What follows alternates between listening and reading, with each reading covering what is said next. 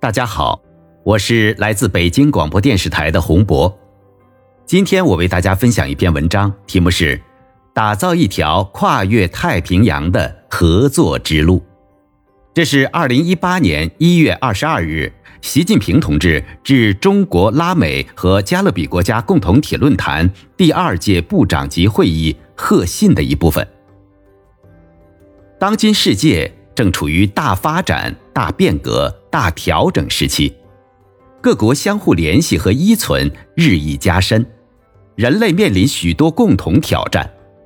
中国同拉美和加勒比国家地理相距虽然遥远，但同属发展中国家，世界和平、发展繁荣和人民幸福是我们共同追求的梦想。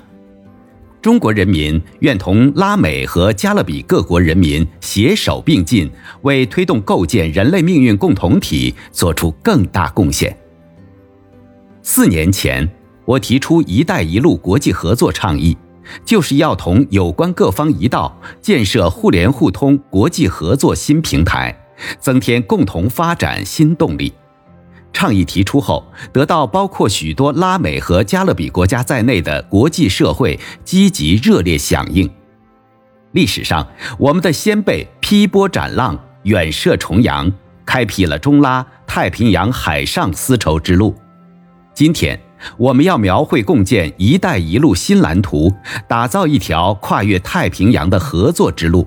把中国和拉美两块富饶的土地更加紧密地连通起来。